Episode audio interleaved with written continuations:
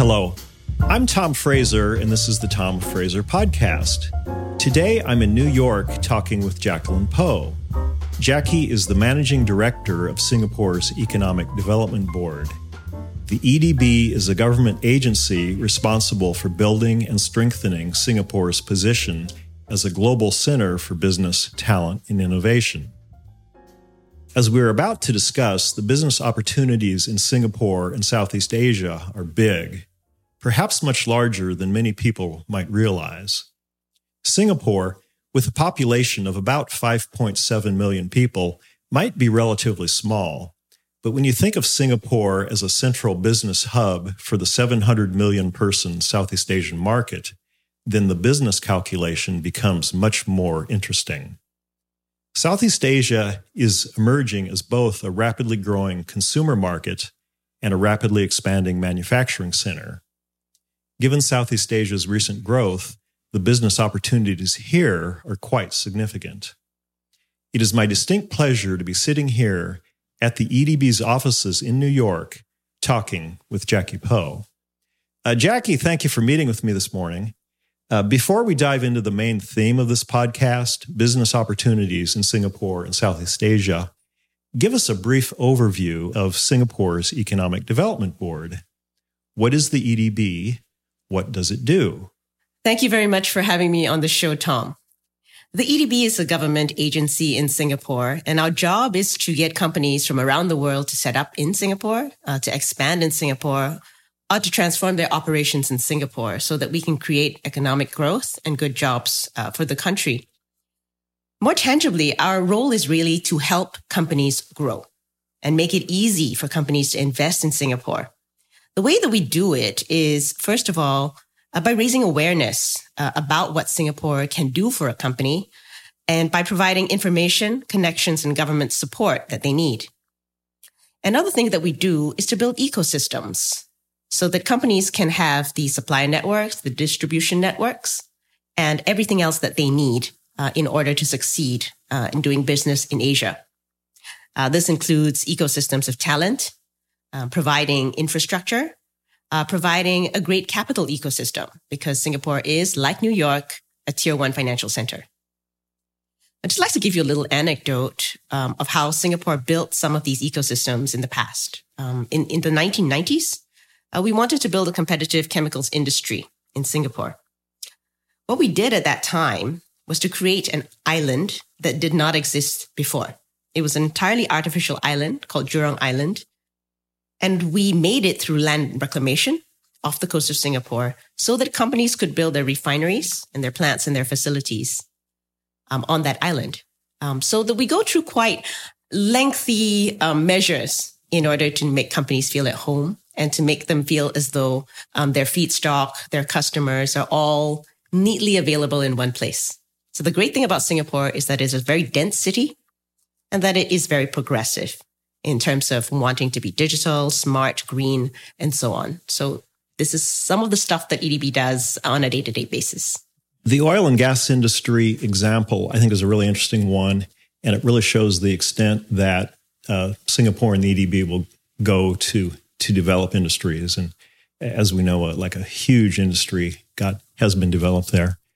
Now that we've had an introduction to the EDB, let's talk about the big picture in Southeast Asia. First, uh, how big is the Southeast Asian economy and how fast is it growing? Southeast Asia is a pretty big market. And I think it's one of the reasons why many companies, especially from the US, uh, choose to use Singapore as a gateway and as a regional headquarters or even a global headquarters, um, just in order to access the Southeast Asian production as well as the Southeast Asian market. Southeast Asia is one of the world's last growth frontiers for business. Um, it's currently the world's fifth largest economy, and we're still on track to become the fourth largest economy by 2030. And that's behind China, India, and the United States. The interesting about, thing about Southeast Asia is the demographics.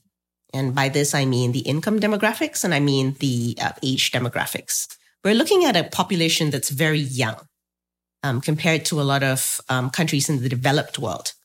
Over 60% of the region's people are under the age of 35. And in the whole of Southeast Asia, we're looking at a market and a labor force base of about 700 million, which is huge. Now, this is a population that's also becoming increasingly middle class, increasingly affluent, and increasingly digital. Particularly in the last two years with the pandemic, we are looking at um, a, a, population base in Southeast Asia that has uh, taken on digital uh, e-commerce and internet economy, fintech um, applications uh, with gusto. So it is a very interesting market for a lot of companies to want to explore at this point of time. Yeah, yeah. The digital growth in uh, Southeast Asia, I've just been found just pretty pretty amazing. Uh, looking at a lot of a lot of countries, in addition to um, having a large and very fast growing economy and a large population base, Southeast Asia is also emerging more and more as a manufacturing and production base. To start here, uh, tell us about some of the big trends you're seeing on, on the manufacturing and production side. Southeast Asia makes a lot of sense to a lot of companies that want to do uh, manufacturing and the ability to build their product, design their product, uh, and also ship their product um, from Southeast Asia has become increasingly uh, compelling as a proposition after the pandemic and also with a number of perhaps geopolitical tensions in the world today.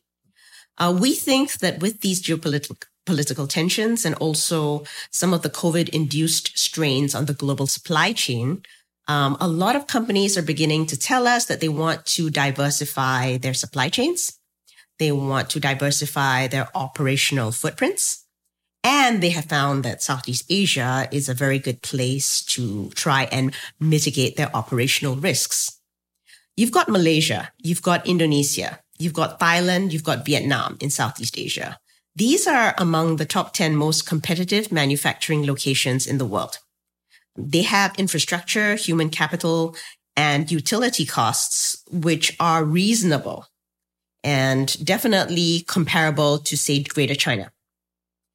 Uh, so whether or not we're talking about manufacturing facility or a data center or other mission critical investments, manufacturing in Southeast Asia has become important to companies um, who want their supply chains to be um, closer to each other, to be intact in order to access uh, the Asian market, particularly.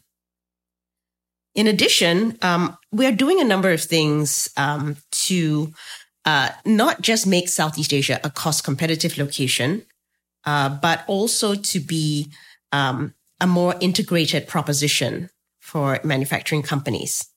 Uh, to make it easy for companies to set up in the locations within Southeast Asia, the EDB has developed something we call the Southeast Asia Manufacturing Alliance. Um, so that manufacturers who want to get to from Singapore uh, to industrial parks in Indonesia, Malaysia, and Vietnam can have very easy access. So if you're part of the Southeast Asia Manufacturing Alliance, um, as a company, you can get preferential access to any one of these industrial parks and also grants, um, better pricing, uh, and um, plug and play connections to all the regional suppliers. So there's the natural advantages of Southeast Asia as a manufacturing hub. Uh, and there's also the ones that, from a policy perspective, different countries have gotten together to make it more interesting uh, for manufacturers. And, Jackie, you make a very good point. The, the EDB provides a lot of very practical help in terms of, say, relationship building, finding contractors, subcontractors, that kind of thing throughout the region. One other thing I'd like to focus on right here for a minute. Tell us about the Singapore Plus model, just as an example. Uh, tell us how the Singapore Plus model is applied close to home at Batam Island uh, in, in Indonesia, which is very close to Singapore. This is a really interesting new thing that um, we've been working on for a few years now. Um, we know that Singapore is a small country uh, we're highly developed and it is not necessarily the right place uh, to put um, manufacturing, for example, that is um, requires a, a much higher cost advantage. But fortunately, uh, Singapore happens to be close to a lot of Southeast Asian countries um, that have that cost advantage um, and have the manpower that is needed to propel the growth um, of a lot of companies. Singapore is about six hours away by flight from any Southeast Asian location. But particularly, the two countries that are right next to us, which is Malaysia and Indonesia, uh, provide a very uh, interesting proposition for a company that wants to do um, business in Singapore as a HQ or to do R&D in Singapore, taking advantage of our very sophisticated um, IP regime, as well as our researchers and scientists. Uh, but then they want to build their product or manufacture their product in a more co- cost competitive location. For Singapore Plus, we have Johor, which is right next to us in Malaysia.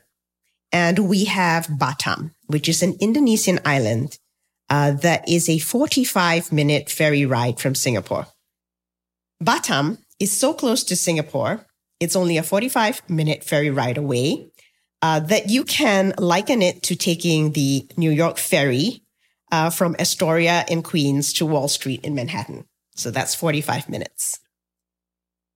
Johor, which is right across a land bridge from Singapore is very similar uh, to the relationship between San Diego and Tijuana um, in terms of the time it takes to, to get there and the ability to perform economic activities uh, in, uh, in Mexico if you are a US company.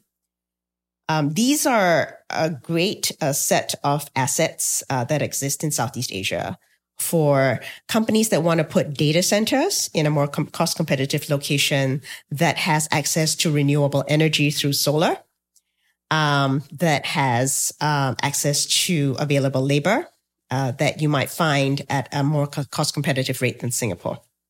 It is also uh, a good place to put manufacturing. Uh, and it's also a great place to put um, even a data center and digital activities, which we're increasingly building out uh, in Batam. Um, so Singapore in itself is not never going to be as powerful as the triple proposition of Singapore plus Batam uh, plus Johor. And we know a number of companies, whether in semiconductors or in tech, who've decided to take advantage of this triple proposition uh, to grow out their digital or their manufacturing businesses, including in semiconductors, uh, including in software development, um, and including uh, regional distribution centers. So that's logistics. Uh, Jackie, thank you. This has been really interesting. This is the conclusion of the first segment of my interview with Jackie Poh, the managing director of Singapore's Economic Development Board. Uh, to learn more, please go to the second segment of my interview. For more information on Singapore's Economic Development Board and business opportunities in Singapore and Southeast Asia, let me recommend you visit the EDB's website, www.edb.gov.sg.